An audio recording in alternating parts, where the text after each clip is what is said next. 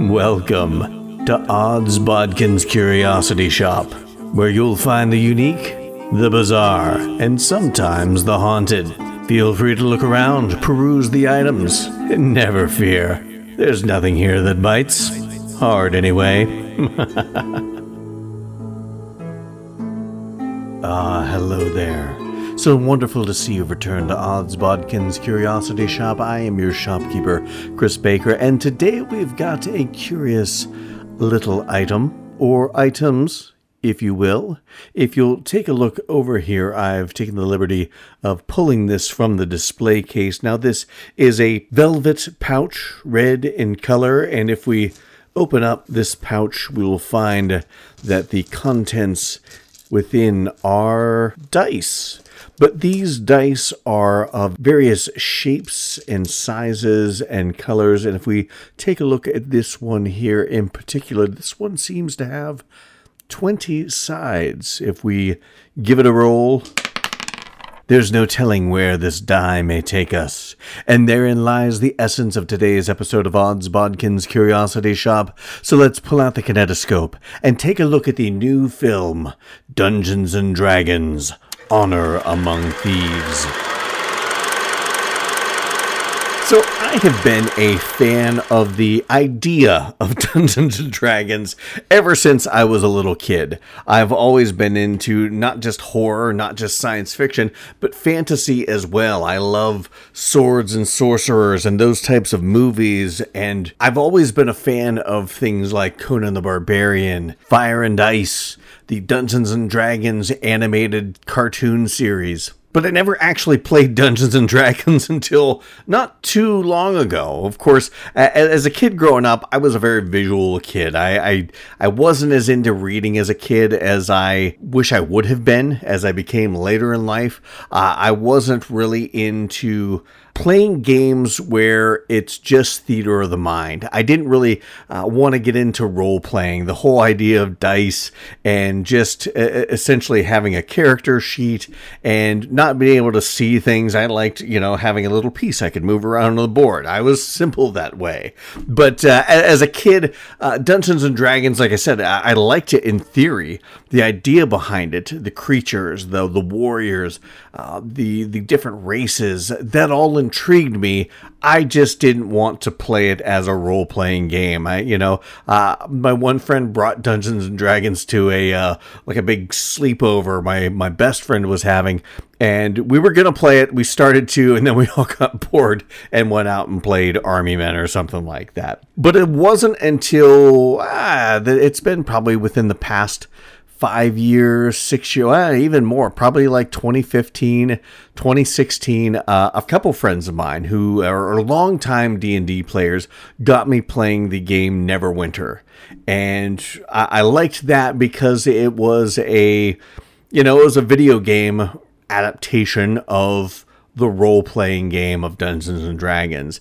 Uh, I, I, played that for quite some time until you know slowly all my Neverwinter friends, D&D friends, all kind of just stopped playing and it was just me and it kind of got boring and and I'll, I'll be honest, uh, Neverwinter has turned into more of a cash grab. You spend time and money and, and assets to try and build your character up, and then all of a sudden they change it. And while you're the top level one day, uh, they make a change, and then all of a sudden you're not a top level player and you got to spend more money. So uh, I stopped playing Neverwinter a long time ago, but it really was a good introduction for me into the world of Dungeons and Dragons and the Sword Coast and uh, the the city of Neverwinter and all the the surrounding areas. And then my my D and D friends invited me to actually play their role play game, uh, their role play version of Dungeons and Dragons. And I've been uh, I've done several campaigns with them over the past uh, oh, I think I probably started with them in 2019, 2020, somewhere around there, and have really enjoyed that. Now we play D and D uh, at least once a week, or once a month. We do it twice a week, and and I'm really a, a huge fan of Dungeons and Dragons. So all that to say, I was really excited when I found out that there was going to be a Dungeons and Dragons movie out. Now this isn't the first time we've had a Dungeons and Dragons movie out. There was one in 2000 starring Justin Whalin and Marlon Wayans and it was just not good. I've tried to purge from my memory uh, most everything I, I remember seeing in that movie. It's been over 20 years now since I've watched it, and I, I, don't remember a lot about it. I just remember it not being very good. And I was really afraid that was going to be what this is going to turn out to be. I mean, I like the look of the cast for the most part. Uh, I like Chris Pine, but uh, but was it going to be that good? I know it was going to be very CG centric because you know you get a lot of these creatures that they can only do in CG. Uh, was it going to be good quality CG. I, I, was really uh, on the fence and very hesitant about this movie, but you know, I, I wanted to watch it. I wanted to support it. I like the idea of fantasy coming back to the forefront of cinema. We're starting to see it in television, but I, would like to see more movies. And I thought at the very least, this is a good start. So when I found out that this movie was coming out, I was all in. I was going to go watch it. My wife was even on board with going to watch this with me. Uh, but the night we were going to go watch it Saturday evening. And as fate would have it, or a natural one on the dice, uh, we had this huge windstorm here where I live in Northwest Pennsylvania, and it knocked out power to the movie theater. So uh, my wife and I didn't go watch it then. I ended up up having to go see it uh, this afternoon. I'm recording this on Sunday uh, before this airs on Monday, and she was off doing some grocery shopping, and I uh, went to see this by myself. But this is a movie that I really enjoyed, and my wife, who is not a Dungeons and Dragons fan, she's never played the game, she's not really into that sort of thing. She would have liked this as well. And and I think if you haven't watched this and you're kind of on the fence about it, thinking, yeah, it's Dungeons and Dragons. I don't know anything about Dungeons and Dragons. I don't know if I'm to watch this. I, I tell you what, you don't have to be a D&D fan. You don't have to know anything about the game. There's a lot in this movie, a lot of references to, to D&D, the lands, the races, the peoples, the magic and the weapons, but those are all kind of fan service things for the D&D fans. To enjoy the story, you just have to like a good action comedy. And that is what you get with this. And you don't have to know anything about Dungeons and Dragons to really enjoy this movie. So if you've been on the fence about this and you're kind of scared off by the title Dungeons and Dragons, don't go out and watch this movie. And from here on out, we are going to have some spoilers. So if you don't want anything spoiled for you, please go watch the movie, come back and listen to the podcast, see what I think about it, see if it how it compares to what you think about this movie. And if you have watched this or you're on the fence, you don't know, uh, keep on trucking. We'll talk about it. I'm not going to go through every scene uh, step by step. We're going to talk about the characters. We're going to talk about some of the bigger story plot points. There are going to be spoilers, but uh, but I'm not going to spoil everything for you. If you haven't watched this movie and you're like I said, you're kind of on the fence and you want to hear eh, what's this about I'm going to spoil it for you, but I'm not going to tell you everything that happens. So from here on out, there are going to be spoilers. So I've heard a lot of people describing this movie in a very oversimplified uh, synopsis, and I really don't think it gives the the plot and the reason this movie is happening enough justice. So I'm going to go into a, a little bit more accurate description of this movie and and where this movie starts. You have this bard, Edgin Darvis, played by Chris Pine, who uh, he's married,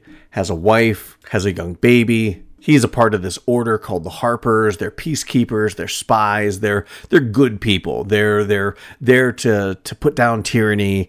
And he ends up crossing the wrong people, red wizards. They're they're bad guys in this world of Dungeons and Dragons.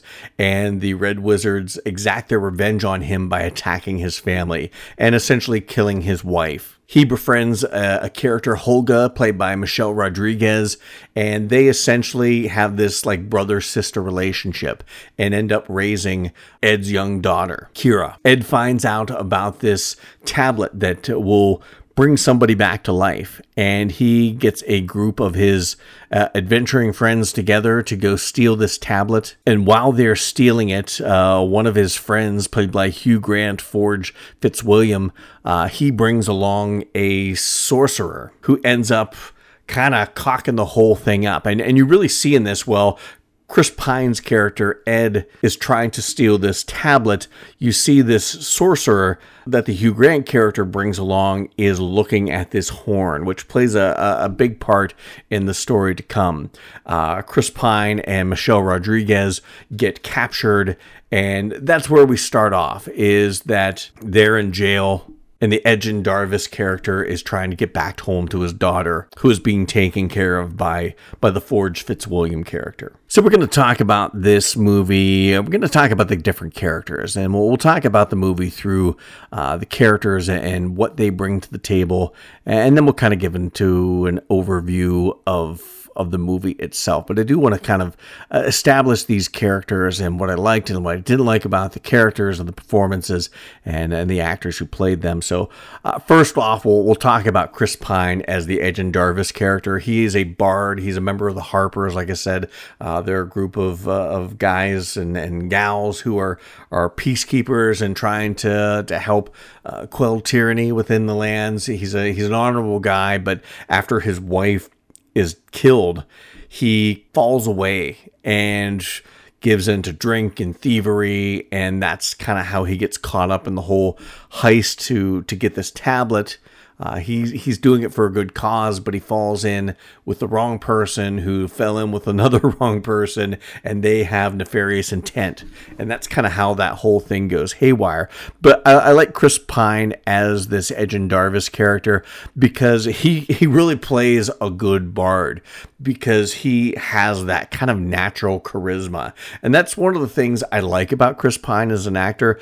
He's one of those actors that I never think of him as one of my favorite I hear a movie, oh, Chris Pine's in that. Oh, that should be pretty good. He's not bad. But then I watch the movie that Chris Pine's in, and I realize how good of an actor he is, and how much I do actually like his performances. And and this is one of those movies where I heard Chris Pine's the lead in this. I was like, oh, okay, it, it should be okay. He's he's all right. And then I watch it and I realize he was really perfect for this role because he has a natural charisma and a natural charm that you really need for a lead and a lead who is playing a bard. He's kind of the the guy in the group that that comes up with all the plans and and he has a natural charisma that that people want to follow. So you you get why he would be the guy that's that's coming up with all the plans and everybody's like, "Okay, yeah, this could work because because he has that natural ability to charm you into thinking, "Yeah, this this probably could work." No matter how harebrained the idea is. And and Chris Pine, uh, his performance really lent itself to that type of character. And, and I also liked it because you did get a little bit of the the heart involved with a, a man who who lost his wife and wasn't there for his daughter like he should have been. Uh, you have the the Holga character that was really there for Ed's daughter more than he was, uh, in in lieu of having a, a, mother and and of course a father that just wasn't wasn't as involved as he should have been in his daughter's life. And you also get a lot of the realization of that once he he finally gets back to the city of Neverwinter where his daughter and Forge are are at because he finds out that Forge is now the leader of the city of Neverwinter in place of Lord Neverember, which is uh, I, I loved that direct link to the Neverwinter game that I'm very familiar with. But once he gets reconnected with his daughter, Kira, uh, who's played by Chloe Coleman, uh, I really enjoyed her.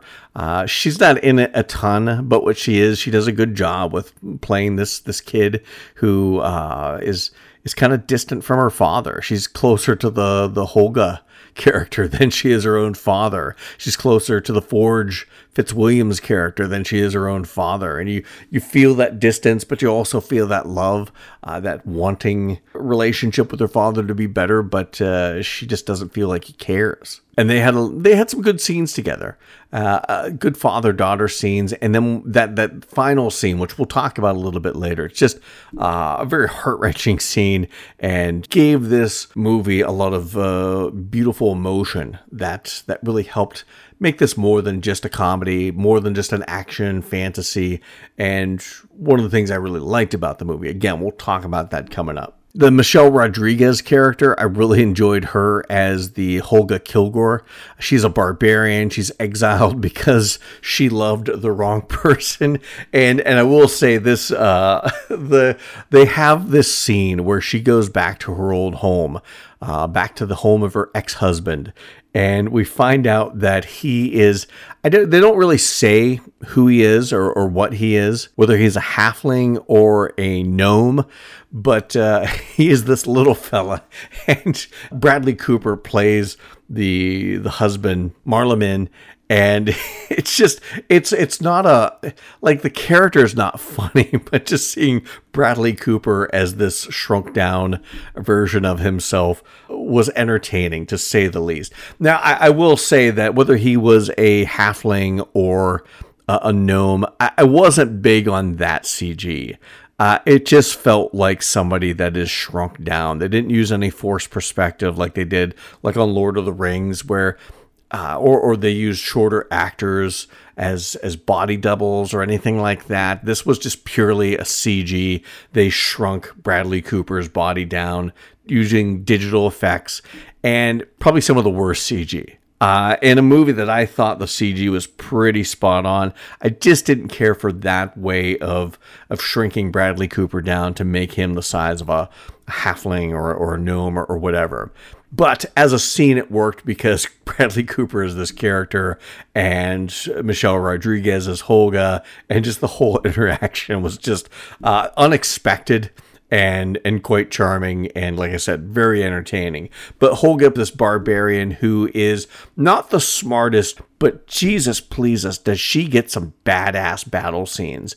I mean, almost every battle scene has her uh, either by herself or, or with the group, but it's those ones by herself that she just kicks ass. Michelle Rodriguez handled the physicality and the fight choreography just splendidly, and it, it really the fight scenes, especially the first couple that you see her in, are just well done and and Michelle Rodriguez like I said handles the the choreography and the physicality of it and is very believable as this strong barbarian badass. And I really liked how she's got this battle axe that she uses and in one of the fight scenes kind of later in the the movie it gets dipped into some like molten metal or whatever and then you pull it out and I can't remember what the type of axe the type of battle axe but it, it's a, a type of of axe I've seen in the Neverwinter game before. And it was just kind of a cool little, they don't reference it, they don't call it anything in particular, but I'm like,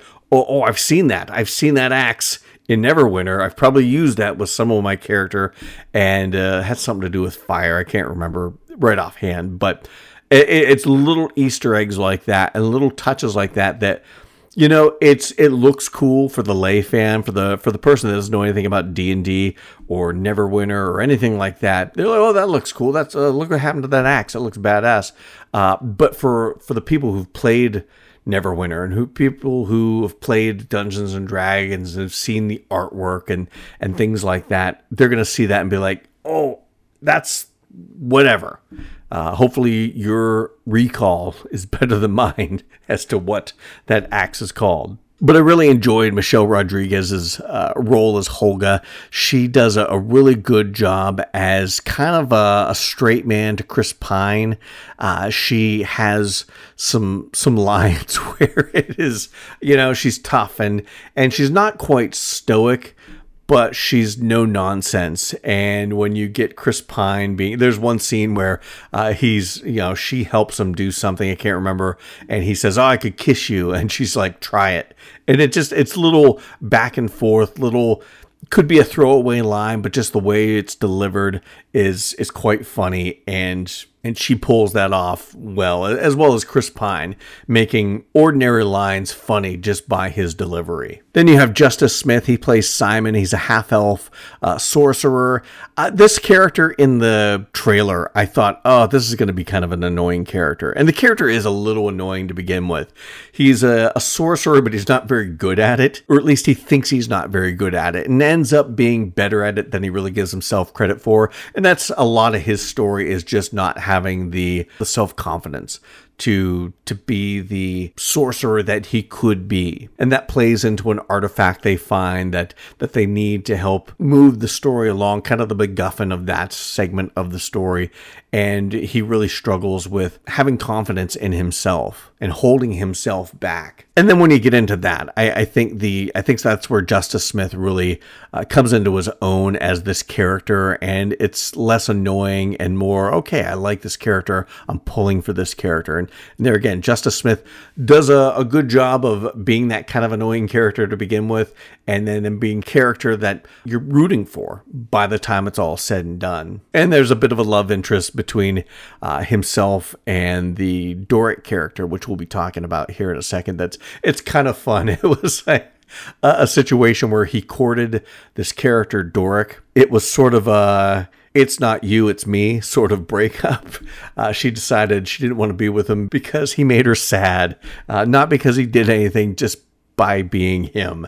And, and that whole situation was funny. That's, I think, kind of where you start to, to feel for the Simon character. You're like, oh, we've all been there, guys. You know, you you've been there at one point or another. Then, of course, you've got the Sophia Lillis character play. She plays Doric, and of course, you know her from the uh, two It movies. She plays a tiefling druid who is. Uh, I, I, like this character because uh, she seems very young and very idealistic, and she has been, you know, her people. She is a part of a group called the Emerald Enclave, and they are very much in tune with nature and she has a bone but to pick with this Forge Fitzwilliams character because ever since he took over uh, Neverwinter, he has pushed her people out. And she really is the impetus for some of the the coolest scenes because as a druid she can wild shape and, and turn into various animals. And there's one scene where she's escaping castle never and probably one of the coolest chase scenes because yeah, it's all done through some CG trickery, but they treat it like a one shot where they are following her character through the halls and through different places, uh, through this castle as she's trying to escape, and she's changing from a fly to a mouse to a cat to a deer, through all these things to get away. And it's really a fun scene. It made what could have been a very boring chase scene into something very interesting. And that's that's some of the, the coolness you get from Dungeons and Dragons as opposed to to some other action movie where there again it'd be just somebody running through castle hallways. Whereas this you can do fun things like that. You can let your imagination go wild as a director, or as a screenwriter, and and do things that are going to be visually interesting on the screen. And and they did that with this character. This Doric character allowed them to do things like that. And of course there's some other really cool scenes. The scene with the owl bear that we see in the trailer was quite fun. The relationship between Doric and Simon, uh, him constantly asking about the relationship and trying to, to court her again and how it all ends up at the end where maybe she's willing to, to give him a second chance after they've uh, saved the world together. It was it was all a lot of good good fun. And these characters could have easily just felt along for the ride when you have two you know, quality actors like Chris Pine and Michelle Rodriguez being kind of the co-leads. But they really there was a lot of agency with these characters, and the actors did a good job making you care about them. So I really enjoyed that. There's the Regé-Jean Page character, Xenk, which uh, I really enjoyed him. He and Chris Pine had some really good chemistry on the screen. He plays a paladin. He's kind of like this movie's version of an NPC player, a non-playing character. He's a paladin who is helping them to find this artifact to help them uh, advance themselves in the quest. It's it's the artifact, this helmet that Simon has to use later on, again like a MacGuffin, just to keep the the story moving forward. But he knows where it's at, and he has all the answers to help them get there. And he has a really badass fight scene against some uh, Fey assassins, which I, I really enjoyed. That uh, I mean, aside from the Michelle Rodriguez fight scene stuff, that was one of the coolest fight scenes as well. He just wasn't in the movie that much. Uh, he helped them get this this artifact, this helmet, and then leaves.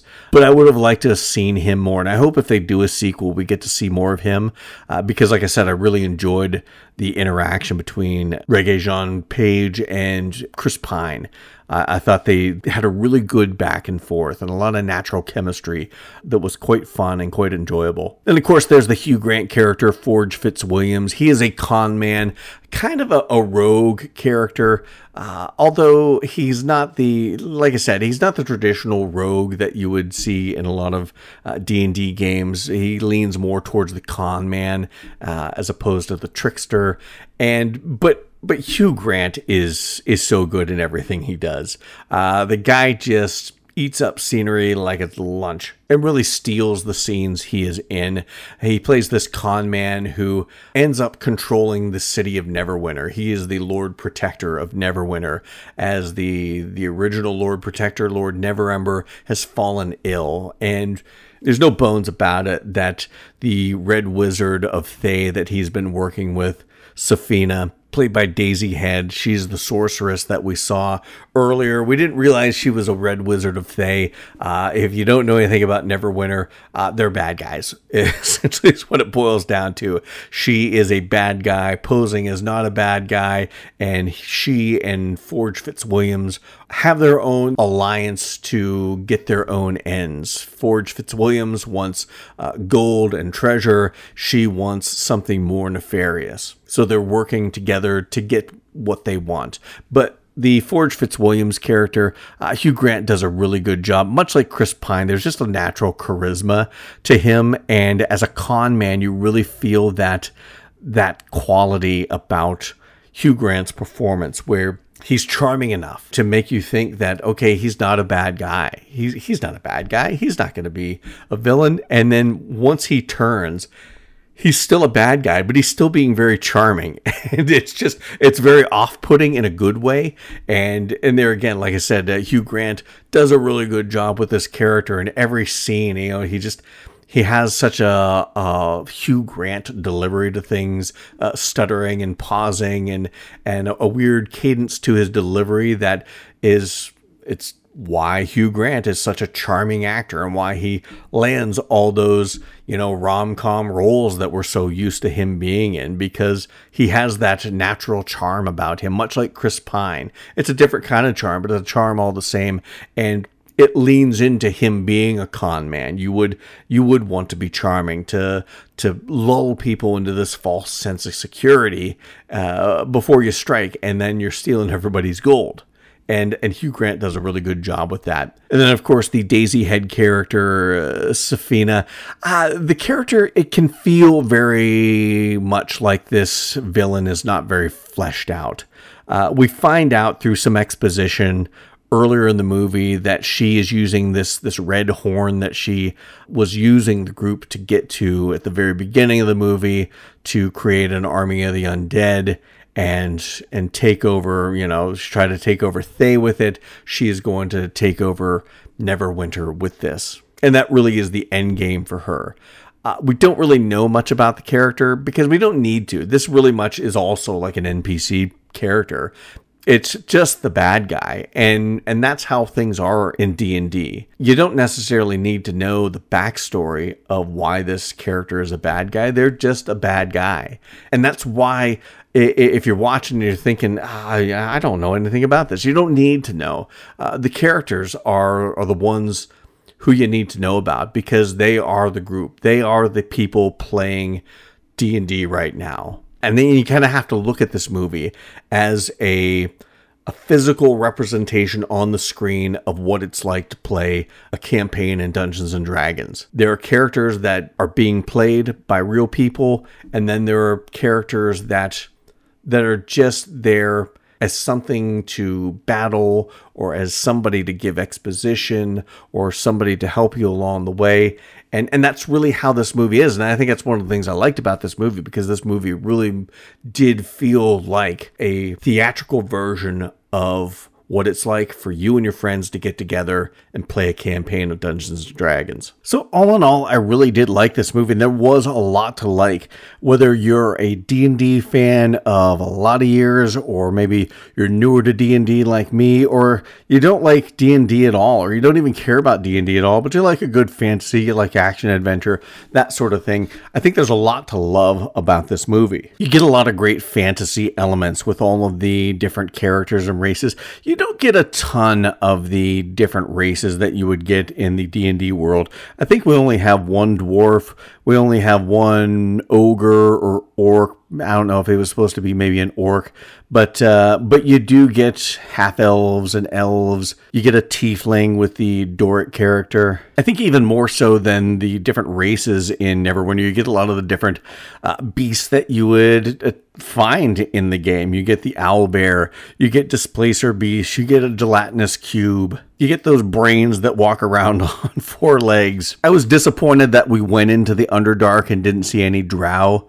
but there again, you know, if this becomes more of a franchise and more of a D&D universe, we may see things like that. I know there has been talk of maybe doing a Drizzt Do'Urden movie, even more so than just some of the some of the animated stuff that's been done. There's talk of a Dragonlance movie that we'll we'll talk about. That really doesn't delve into Drow, but but I think there's a lot of opportunities if this movie does well and they decide to do a bigger expanded universe for Dungeons and Dragons. I like how you got uh, if you're a D&D fan, I like how you got a lot of the elements of D&D within this, whether it be the weapons, whether it be spells being used, whether it's rules of the game essentially being explained to you like a, a DM is explaining it. I, I love the scene where they're at the at the end of the bridge and these Xenk characters explaining all the rules and how they're supposed to cross this bridge successfully.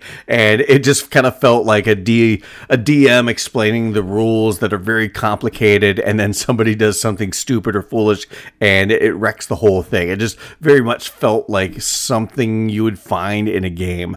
Uh, the part where Simon is using this medallion to speak with the dead. I, I've used that spell before with different characters in the game. I've never used it on a medallion or anything like that, but I've used that spell. And the, the idea that once you uh, raise the dead, you can ask them five questions, and they they're like, "Why five questions? That seems a bit arbitrary." And it's just kind of funny, uh, very self aware without being too overly meta quality that this movie had in regards to the rules of Dungeons and Dragons, which I, I found very funny. And Jesus pleases that scene in that graveyard with the speak with the dead and them trying to find find the person that knows the answer to the questions they have and all the back and forth between Chris Pine and the other characters, Chris Pine and the dead. It just was a hilarious scene that probably one of the scenes that I laughed out loud the most about. And that I think is part of the reason why I think you don't have to be a D&D fan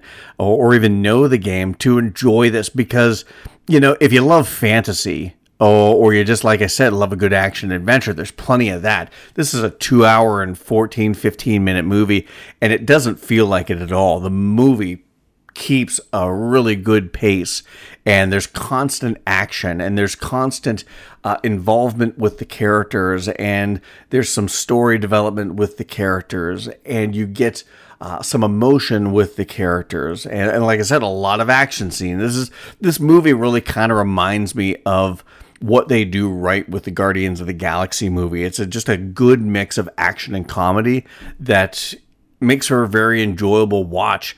And it doesn't matter if it's two hours and 15 minutes, uh, it's never going to feel like it because the action keeps moving along at a pace where you're not burn out by the end, but you're not sitting there watching the time at, at any point in the movie. And I think that combination of action and humor helps that because you get this fever pitch fa- pace of action and then it's broken up with some levity. And they did a really good mix of that. I liked how they really built a world without explaining it. You know, you get that map section at the beginning where you're starting, you find out you're starting in Icewind Dale and for anybody that doesn't know the game, it's not going to mean anything to you, and it really doesn't need to mean anything to you. You're just seeing the world at a glance uh, from where you're starting to where we're going to end up in the city of Neverwinter, and none of the other places really matter in the context of this uh, story that we're witnessing. But if you're a D&D fan, if you're a Neverwinter fan, you know these locations and and I loved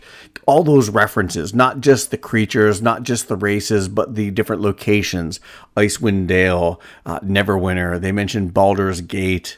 Stuff like that is just little nods to the game that really make it very immersive for a, a fan of Neverwinter and creates a bigger world that for for the lay fan, for the person that doesn't know anything about D and D, oh wow, what's what's this place? I, I want to find out more about this place, and and it I think will lead to very interesting locations for us to go. When they talk about Waterdeep, what does what does that even mean?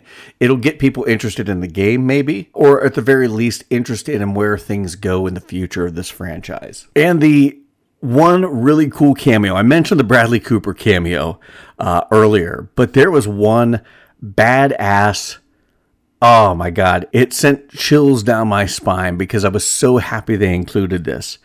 Because you remember back in the 80s, they did that Dungeons and Dragons cartoon where this group of friends get on this kind of roller coaster car. Uh, they're going through this kind of fun house for Dungeons and Dragons, and then they get teleported to the world of Dungeons and Dragons, and they become the uh, various characters the ranger, the cavalier, the acrobat, the wizard, stuff like that, the barbarian. There are these these characters that are iconic with this this cartoon from back in the 80s, and they've been uh, cosplayed and they've been in TV commercials and all sorts of things. I think a lot of people would love to see a TV series with them, a live action TV series or a live action movie.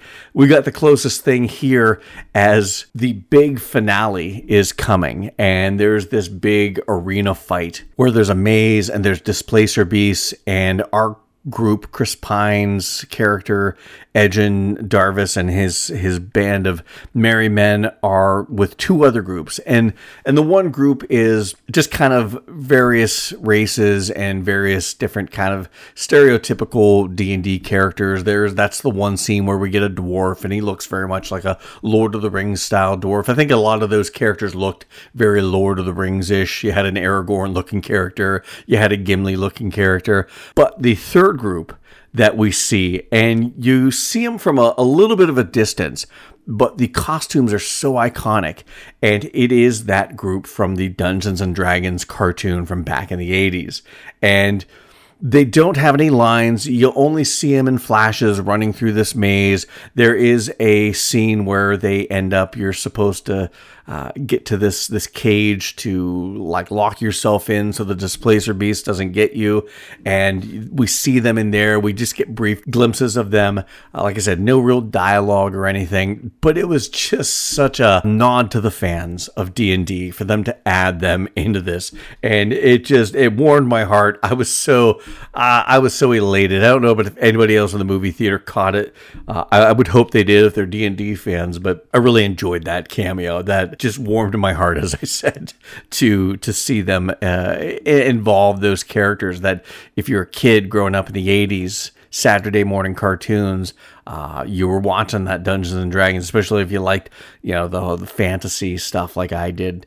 Uh, that was a, a, fun little nod to the to the cartoon and a fun nod to the the D and D fans. But beyond the action, beyond the great fight scenes, beyond the interesting, you know, fetch quests that they did, the nods to the game, the spells, the different races and characters. This movie, beyond the action and comedy, it had a lot of heart to it. You have this guy, Edgin Darvis, whose wife died, and all he wants to do is bring his wife back for his daughter so she could have the mother she never knew. But then he realizes that he didn't want to bring her back for her daughter. He wanted to bring his wife back for him. His daughter had never known her mother, and it, it was selfish. And at the end, when the Holga character is killed, she's stabbed with a, a red wizard's blade, and that is what's killed Edge's wife. He has an opportunity to use this tablet to either bring his wife back or bring Holga back. And Holga is there dying and dead. And Ed's daughter Kira is weeping over her because that's really the only mother she's ever known. So he could bring back his wife for selfish reasons. It's a mother his daughter has never known, or he could bring back the only mother figure his daughter has ever known and and bring back Holga and he does that. And it's it's just very heartwarming very touching. It, it, really adds a family feel to this. And and this is the type of movie you can take the family to see. There's a little bit of foul language you know little shits and stuff like that but nothing you know kids don't hear on a daily basis anyway. Uh, but it's that sort of family heart and that family warmth that that brings this movie to a level where you know everybody can enjoy this whether you love action adventure whether you love fantasy or you love just good movies you're going to enjoy this and a great message about you know it's not the family you have it's the family you choose sort of situation this was a ragtag group of unlikely heroes that came together and saved the world as they have this uh, really good battle between this group and that red wizard the Sofina character played played by uh, Daisy Head. Uh, there was a lot of really good uh, CG work in that, I think, and and that's one of the things I think was uh, another triumph of this movie. Aside from all the other stuff, I thought the CG was really good. CG could have been really shitty, and I did listen to one person, one reviewer, talking about how the uh, CG was ass, and I. I normally respect this uh, this reviewer's opinion on things, but I don't know what the fuck do you want what the? Okay, this movie, the CG was shit in it. Okay, uh, then tell me a movie that did CG better. I get it. Marvel cocks up CG all the time because they rush shit out and they don't take the time to refine the CG. This wasn't that. And there were some things that were obviously CG. You can't have a, there's no such thing as a fucking owlbear. So yeah, obviously it's going to be CG. But I, I, thought for the most part the CG wasn't horrible. If you think there's a movie out there with better CG, and I swear to Christ, do not fucking say Avatar or Avatar 2. Avatar 2 and Avatar are mainly CG worlds with CG characters inside of them. So obviously the CG character is going to blend in well in the CG world. It's when you have CG characters superimposed into the real world. That's where you have problems. That's where CG can get really shitty. Avatar is, like I said, for the most part, it is CG characters within a total CG world environment. So, of course, it's going to blend. Of course, it's going to look fucking amazing. It's apples and oranges. So, don't fucking say Avatar has the best CG ever because the whole thing is fucking CG. So, of course, it's not going to stand out like a whore in a church. But if you've got a, a, a better CG movie, uh, a movie that uses CG better than what this did, I- would like to know. That's not to say that there's not. This is the CG is not perfect in this, but it's certainly not ass, and it's certainly not horrible, and it's certainly a lot better than some of the stuff Marvel's done. And Marvel's you know, supposed to be the the top notch and the big budgets and all that. I, I thought the CG was pretty good in this. I I really enjoyed it, and I thought it at times looked very convincing. They also had a lot of what looked like practical effects as well, practical masks. Uh, you know, they they had some uh, tabaxi characters that looked like it was real fur. Uh, there's an Aarakocra at the the beginning that looked like it was a person in a suit with prosthetics and stuff like that. Uh, some stuff that looked really good. Some real physical, uh, practical effects and practical uh, effects makeup that integrated with the CG, I thought all worked very well and made this again a fantastic movie and a very enjoyable movie. And I have to tip my hat to the directors and writers, Jonathan Goldstein and John Francis Daley. Of course, they did that movie Game Night. I didn't write it, but they directed it. I never watched it. I heard it was really good, and it's a movie that I've always intended to watch. I just kind of forgot about it, as, as a lot of people. But but they directed this. They also wrote this along with Michael Gaio uh, hopefully, I'm not butchering that name, but did a really good job with what could have been a disaster of a movie. I mean, look at the Dungeons and Dragons movie from back in 2000. It, it could have been a real cock up like that, but it wasn't. Uh, this was a really good movie. I've seen a lot of uh, people saying best movie of the year. This is the perfect movie. I won't go that far. I'm not drinking the Kool Aid that much, but as far as fantasy goes, this is a really good movie and really enjoyable. And I thought that this movie movie was so much better than I expected. And it gives me hope for the future. I mean, you know, we've got some fantasy going on in in Amazon with the Lord of the Rings prequel. We've got some fantasy with the House of the Dragon on HBO Max. You get some fantasy on Netflix with Witcher. All varying degrees of quality. I think The Witcher is probably the cream of the crop with that. Rings of Power. Uh, I think it's a lot better than people give it credit for, but I do see the flaws in it and I do see the problems with it. But you're getting little bits of fantasy here and there. I'd like to see a lot more fantasy. I'd like to see fantasy represented as much as you see science fiction and horror represented uh, in the, the on the big screen and the small screen as well. And I think this movie is a a good starting point for showing that hey, you know what? You can do some really cool things with fantasy films that people are going to enjoy and people are going to watch, which makes me excited because uh, speaking of D and D, the D and D property, uh, Dragonlance, Joe Manganiello, who is uh, a big D and D guy, is talking about spearheading a a live action version. Of course, I love Dragonlance. Of any of the D and D books uh, that are out there, I've read the Dragonlance. Not all of them, uh, but I read the Chronicles, the Legends, some of the later stuff that came along, Dragons of Summer Flame, and all the Chaos stuff, the uh, War of the Soul, book of short stories that's kind of set around that time as well. Uh, so I'm a huge Dragonlance fan. I would love to see Joe Manganiello get this off the ground and get a Dragonlance movie because that's the one of the things I, I did like this for being an action comedy, this dragon or this Dungeons and Dragons movie. But I also like fantasy that doesn't take itself too serious. But I want to see, uh, you know, a Lord of the Rings style fantasy. I want to see something that is serious fantasy as well and not just, you know, action comedy and, and fantasy comedy like this. This was fun, but I also want to see some serious stuff too. And I think you could do a serious Lord of the Rings style story with the the Dragonlance. It you know it'll have some humor it'll have some some fun in it as well with some of the characters that you have and the relationships of those characters but i also think that uh, but you could do a real serious drama fantasy with the dragonlance stuff so i'm really excited to see what happens there. And I'm excited to see what happens with the future of the Dungeons and Dragons franchise with Honor Among Thieves. I, don't know. I haven't seen any of the box office numbers. I'm hoping it does well. It's big budget. It's like what 150 million dollar budget.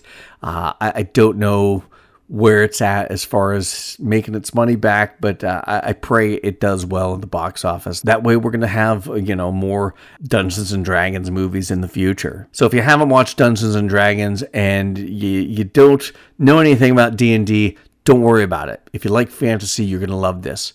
Uh, if you like comedy, you're gonna love this. If you like good action adventure, you're gonna love this. And I I don't think you should let Dungeons and Dragons name scare you away because you don't need to know anything about it to enjoy this movie. So go check it out if you haven't. If you have, hopefully you enjoyed it as much as I do. Uh, if you're kind of on the fence, give it a shot. I think you're going to enjoy this movie. Like I said, if you like fantasy, comedy, action, adventure, uh, I know Jedi's crave not these things, but uh, I want to see a good fucking movie one reviewer I really enjoy watching, uh, Chris Stuckmann. Uh, I don't like name dropping. He doesn't know me. I don't know him other than just watching his videos, but I liked how he said it's fun to watch this movie. And I'm paraphrasing that doesn't have any any real message it's trying to preach to you. It's just a, a fun fucking movie that you can just sit back and enjoy and have a good time watching it. And that's like he said, that's what we need more of. Just good fucking movies that are fun to watch. And Dungeons and Dragons Honor Among Thieves, definitely one of those movies.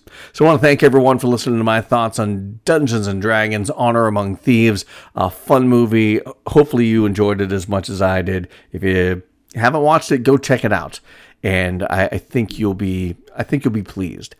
So I want to thank everyone for listening. Check us out on Odds Bodkin's Curiosity Shop on Facebook. We're always posting trailers uh, to movies and series that are coming out, as well as finding articles from all over the internet, adding my two cents on the horror, fantasy, and science fiction that we all know and love. No matter where you're listening to this podcast, please you know, follow it, subscribe to it, whatever you got to do, like it, download the episodes, give us a review. Five stars would be awesome, but whatever review you leave, we do appreciate that.